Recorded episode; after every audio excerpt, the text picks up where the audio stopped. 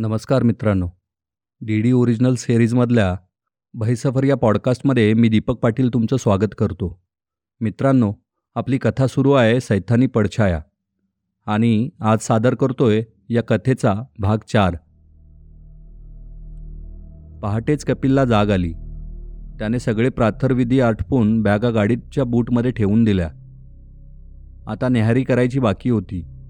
तीही उरकून तो आता निघणार होता. एका अनोळखी प्रवासाला. तो प्रवास जितका अनोळखी होता तितकाच विक्षिप्त गूढ आणि भयानकही होणार होता. पण त्याला याची प्रचिती अजून आली नव्हती. त्यामुळे तो अगदीच बिनधास्त होता आणि उत्सुकही.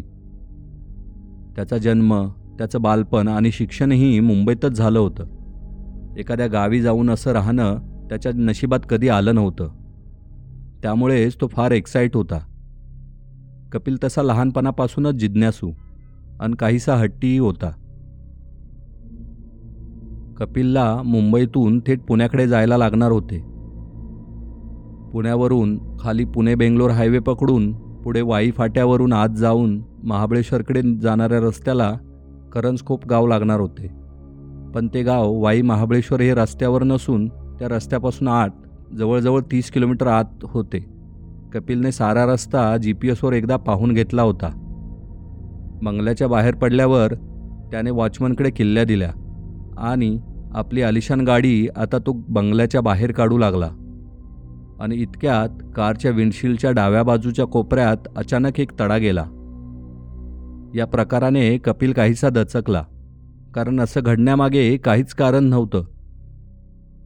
त्याने उतरून डाव्या बाजूला किंचित झुकून ती काच पाहिली. तडा चांगला सात आठ इंच लांब होता. वीज पडून सुकून गेलेल्या एखाद्या झाडासारखा तो तडा दिसत होता. ही काय कटकट आहे यार सगळा मूडच ऑफ झाला. स्वतःशीच पुटपुटत तो पुन्हा ड्रायव्हिंग सीटवर येऊन बसला आणि त्याने इंजिन स्टार्ट केले. तो काचेचा तडा हळूहळू एक दोन इंच वाढला. कपिलचे मात्र त्याकडे लक्ष नव्हते. जर लक्ष असते तर त्या तड्याच्या जागी तयार झालेली एक विचित्र चेहऱ्याची आकृती त्याला दिसली असती. तो एक संकेत होता का? येणाऱ्या अभद्र संकटाचा. गाडी पनवेलला पोहोचायला जवळजवळ दोन तास लागले. खूपच ट्रॅफिक होते. आता रस्ता काहीसा मोकळा वाटू लागला होता. कपिलचे मन गाडीच्या चाकापेक्षाही वेगाने दौडत होते. गावात जाऊन त्याला एक भन्नाट कादंबरी लिहायची होती. त्याला एक नवीन विषयही सुचला होता. आता फक्त त्याला निवांतपणा हवा होता. तो वेगाने गाडी दौडत होता. गाडी पुणे ओलांडून आता बेंगलोरच्या रस्त्याला लागली. दुपारचे चार वाजून गेले होते. त्याला उशीर लागणार होता. वाई फाट्यावरून आत जात मग वाई महाबळेश्वर रोड आणि पुढे एका फाट्यावरून आत गेल्यावर करंजखोप गाव. त्याला रस्ता आता चांगलाच लक्षात राहिला होता. पण त्या गावात पोचायला रात्रीचे आठ होऊन गेले. रात्रीच्या अंधारात गाव फारसे समजत नव्हते. मिनमिनत्या दिव्यांच्या प्रकाशात गाव फार मोठे नाही आहे हे मात्र जाणवले. जेमतेम दोन अडीचशे घरांची वस्ती असणारे गाव. गावात जास्त वर्दळ दिसत नव्हती. चौकात आल्यावर मिनमिनत्या उजेडात एक किराणा दुकान खुले असलेले त्याला दिसले. कपिलने त्या बाजूला गाडी थांबवली. आणि त्या दुकानदाराला त्याने बंडोपंत कुठे राहतात असं विचारलं. त्याने दुकानातून बाहेर येत रस्ता दाखवला. बंडोपंतांचा वाडा हा मुख्य वस्तीत नव्हता. गावातून बाहेर जाणाऱ्या एका कच्च्या रस्त्यावर त्यांचा वाडा होता. त्या रस्त्यावर वस्तीपासून अंदाजे अर्धा किलोमीटरवर दूर तो वाडा एकटाच दिसत होता. कपिलने गाडी त्या कच्च्या रस्त्यावर टाकली. रस्ता कच्चा असला तरी गाडी जाण्यासारखा होता. आता तो त्या वाड्यासमोर येऊन थांबला. गाडीतून उतरून बाहेर आला. तो कच्चा रस्ता तसाच पुढे जात होता आणि त्याच रस्त्यावर अंदाजे अर्धा किलोमीटर दूर अजून एक वाडा दिसत होता पण तो रिकामा असावा कारण त्यामध्ये कसलाही उजेड दिसत नव्हता. कपिलने वाड्याच्या दारावर थाप मारली. एकदा दोनदा तीनदा. आणि आत कडीची खडखड जाणवली. दरवाजा किंचित उघडला गेला. आणि एक चाळीशीतला खेडवळ माणूस बाहेर डोकावून पाहू लागला. आणि त्याने विचारले कोण व तुम्ही? कोण पाहिजे तुम्हाला? तो कुणीतरी नोकर असावा कपिलने ओळखले. तो सखाराम होता. बंडोपंतांचा वाडा हाच ना? कपिलने विचारले. वैजी पण काय काम होतं? सखाराम एखादी खिंड लढवल्यासारखा त्या दरवाजातच उभा होता. नमस्कार मी कपिल. बाळासाहेब इनामदारांचा मुलगा आहे ना मयूर इनामदार? त्याचा मित्र मी. मला बंडोपंतांना भेटायचं आहे इनामदारांचे नाव घेताच सकाराम काहीसा दचकला. या की या आत या आत या साहेब. म्हणत तो बाजूला झाला. कपिल वाड्यात शिरला. वाडा जुना असला तरी फारच नीटनेटका होता. वाड्यात सायंकाळची देवपूजा झाली असावी. धूप आणि अगरबत्तीचा सुगंध दरवळत होता. कपिल सखारामच्या मागून चालला होता. आता ते वरांड्यातून आत जात दिवाणखान्यात पोहोचले. सखारामने त्याला एका लाकडी खुर्चीत बसायला सांगून तो म्हणाला मालक त्यांच्या खोलीत गेले ती मी बोलावतो. तुम्ही बसा इथं. आणि तो लगबगीने खोलीबाहेर पडला. विजेच्या दिव्याच्या मंद उजेडात कपिल त्या खोलीत बसला होता. खोली फारच नीटनेटकी होती. मोजकेच सामान पण अगदी शिस्तबद्ध पद्धतीने ठेवलेले दिसत होते. बंडोपंत अगदी शिस्तप्रिय आणि कडक स्वभावाचे व्यक्ती असावे. कपिलने अंदाज बांधला. इकडे बंडोपंत आपल्या खोलीत रामरक्षा म्हणत पलंगावर बसले होते. सकाराम खोलीत आला आणि म्हणाला मालक कुणीतरी आलंय तुम्हाला भेटायला. आपल्या बाळासाहेबांचं नाव घेतंय आणि तुम्हाला भेटायचं म्हणतंय. बंडोपंताच्या चेहऱ्यावरील भाव अचानक बदलले. बाळूचे नाव घेऊन कोण आलं असावं? आणि तेही एवढ्या रात्री? काय काम असावं त्याचं? काही अशुभ बातमी तर नाही ना? एक ना अनेक प्रश्नांचे जाळेच बंडोपंतांच्या मनपटलावर उमटले. साखाराम दोनच मिनिटात मी येतो. त्यांना दिवाणखान्यात बसून त्यांच्या चहाची व्यवस्था कर. बंडोपंत पलंगावरून उठत म्हणाले. आपल्या डाव्या पायाची टाच एकसारखी खाली आपटत कपिल त्या खुर्चीत बसून होता. तो बेचैन दिसत होता. दिवसभराच्या थकव्याने त्याला जेरीस आणले होते आणि कधी एकदा त्या वाड्यात जाऊन झोपतोय असे त्याला झाले होते. त्याने येतानाच महाबळेश्वरमधून समोसा बर्गर आणि काही कोल्ड्रिंक्स आणले होते. इतक्यात एक व्यक्ती त्या खोलीत आत आली. सोबत तो नोकर होताच. साधारणतः सत्तरी पार केलेली व्यक्ती. सडपातळ बांधा गोरा रंग कपाळावर चंदन टीका गळ्यात रुद्राक्षमाळ आणि अंगात बदामी रंगाचा फुलबाही सदरा आणि खाली शुभ्र धोतर. एकूणच ते व्यक्तिमत्व फारच रुबाबदार आणि तेजस्वी वाटत होते.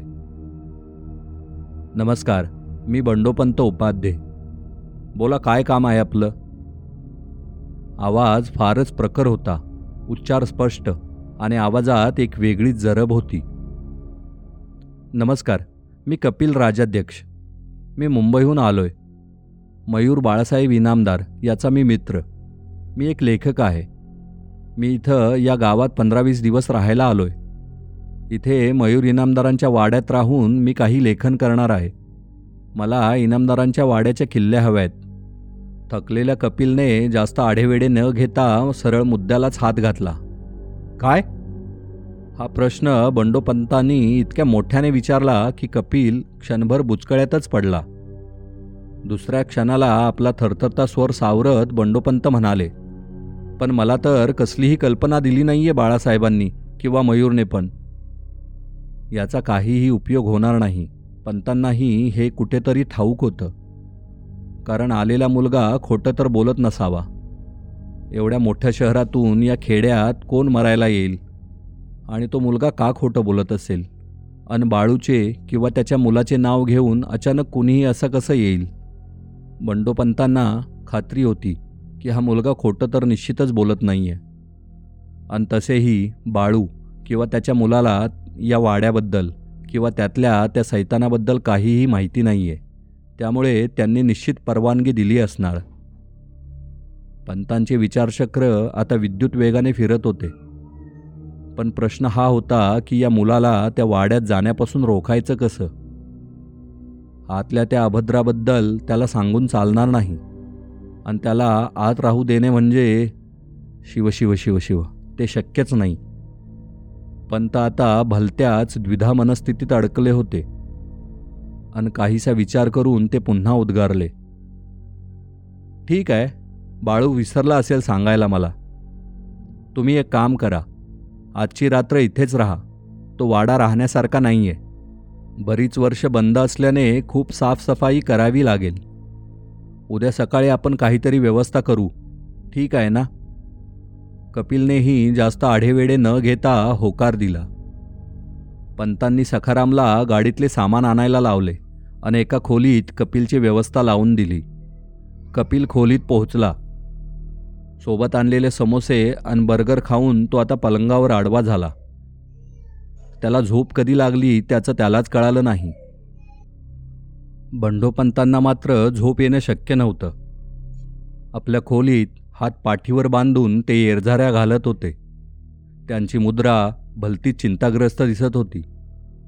आजच्या रात्री काहीतरी उपाय शोधावा लागणार होता. कपिलने आपले मन बदलावे म्हणून काहीतरी करावे लागणार होते.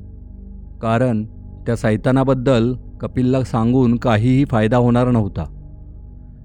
बाजूला उभा असलेला सकाराम आपल्या धन्याची ती तगमग पाहत होता आणि न राहून तो बोलला कशापायी एवढी काळजी करताय मालक? त्या पाहुण्याला उद्या न्हाय देत चाव्या म्हणून सांगा की एवढं काय त्याच्यात? गरज पडली तर बाळासाहेबांनी फोन करा की. तसे असते तर किती बरे झाले असते सकाराम. इतके सोपे नाही आहे ते. बाळासाहेबाला त्या सैतानाबद्दल काहीही माहिती नाही आहे आणि ते कळूही देऊ नको. असं मरण्यापूर्वी अण्णाने माझ्याकडून वचन घेतलं होतं. त्यामुळे बाळासाहेबाला फोन करून सांगू तरी काय? आणि त्या मुलाला वाड्यात जाण्यापासून रोखण्यासाठी त्याला काय कारण देऊ? मोठाच पेच पडला आहे. त्याला इथं राहा म्हणावं तर त्याला इथं एकांत मिळणार नाही. त्याला एकट्याला राहावं लागणार असेल. शेवटी लेखक आहे तो. इथं येऊन राहायचं म्हटल्यावर त्या वाड्यातच त्याला राहावं लागेल. आपल्या वाड्यात राहा म्हटलं तर तो उगाच परत निघून जाईल आणि बाळासाहेबाला आपल्याबद्दल काहीतरी वेगळंच सांगून बसेल. आता सखारामही चिंतित झाला होता आणि थोडा वेळ विचार केल्यावर तो म्हणाला मालक लहान तोंडी मोठा घास पण मी एक सुचवू काय? आराम खुर्चीत बसलेले पंत म्हणाले बोल रे सखाराम. मालक राहू दे त्यासनी त्या वाड्यात. अरे काय डोकं बिकं फिरलंय काय तुझं? काय बोलतोयस कळतंय का तुला? शुद्धीवर आहेस ना तू? बंडोपंत फारच रागीट मुद्रा करत बोलले कारण ही तसेच होते त्यामागे. मालक तुम्ही जरा शांत व्हा बघू आधी. मी काय म्हणतो या ते ऐका तरी आधी. सखाराम आपल्या चिडलेल्या मालकाला शांत करत म्हणाला बोल ऐकतोय मी. पंत हाताची घडी घालत उद्गारले हे बघा मालक ते पाहुणं जे आल्यात ते पंधरा वीस दिवस राहायचं म्हणते ती. आपण उद्या साफसफाई करायला त्या वाड्यात जाणारच आहे. तेव्हा तो वर जाणारा जिनाच दगडू सुताराकडनं बंद करून टाकू. आणि त्याला सांगू कमजोर झालाय जिना. वर चढणं धोक्याचं आहे. आणि असं बी तो एकटाच राहणार आहे. त्याला काय करायचं वरच्या खोल्याकडे जाऊन? खाली चार खोले आहेतच की. आणि आपण रोज सांच्याला जातच असतो की तिकडं चक्कर माराया. पंधरा वीस दिवसात निघून जाईल पाहुणा. आणि तसं बी ते दार बंद असल्यावर सैताना आतच राहतो की. वाड्यात बाकी काय बी घडलेलं नाही कधी आज पतूर. सखाराम आता आपल्या मालकाच्या चेहऱ्यावरचे भाव टिपण्याचा प्रयत्न करत होता. बंडोपंत विचार करत होते आणि पुढच्या क्षणाला त्यांची मुद्रा खुलली. सखारामने तिडा सोडवला होता म्हणजे निदान पंतांना तरी तसंच वाटलं होतं. वा सखाराम भले शाब्बास मार्ग काढलास लेका उद्यात जाऊन त्या दगडूला घेऊन ये. आणि हो वाडा साफ करायला तीन चार लोक पण बघ. कोणी यायला तयार नसेल तर त्यांना सांग मी असेन त्यांच्यासोबत दिवसभर वाड्यात. आता मात्र पंत निश्चिंत होऊन झोपायच्या तयारीला लागले. धन्यवाद मित्रांनो. मित्रांनो हा होता कथेचा चौथा भाग. आपल्याला जर कथा आवडत असेल तर माझ्या या पॉडकास्टला लाईक करा सबस्क्राईब करा आणि आपल्या मित्रमंडळींमध्ये शेअर करायलाही विसरू नका. यासोबतच माझा दुसरा पॉडकास्ट अंधार सावल्या या भयलघुकथांच्या पॉडकास्टलाही भेट द्यायला विसरू नका. धन्यवाद.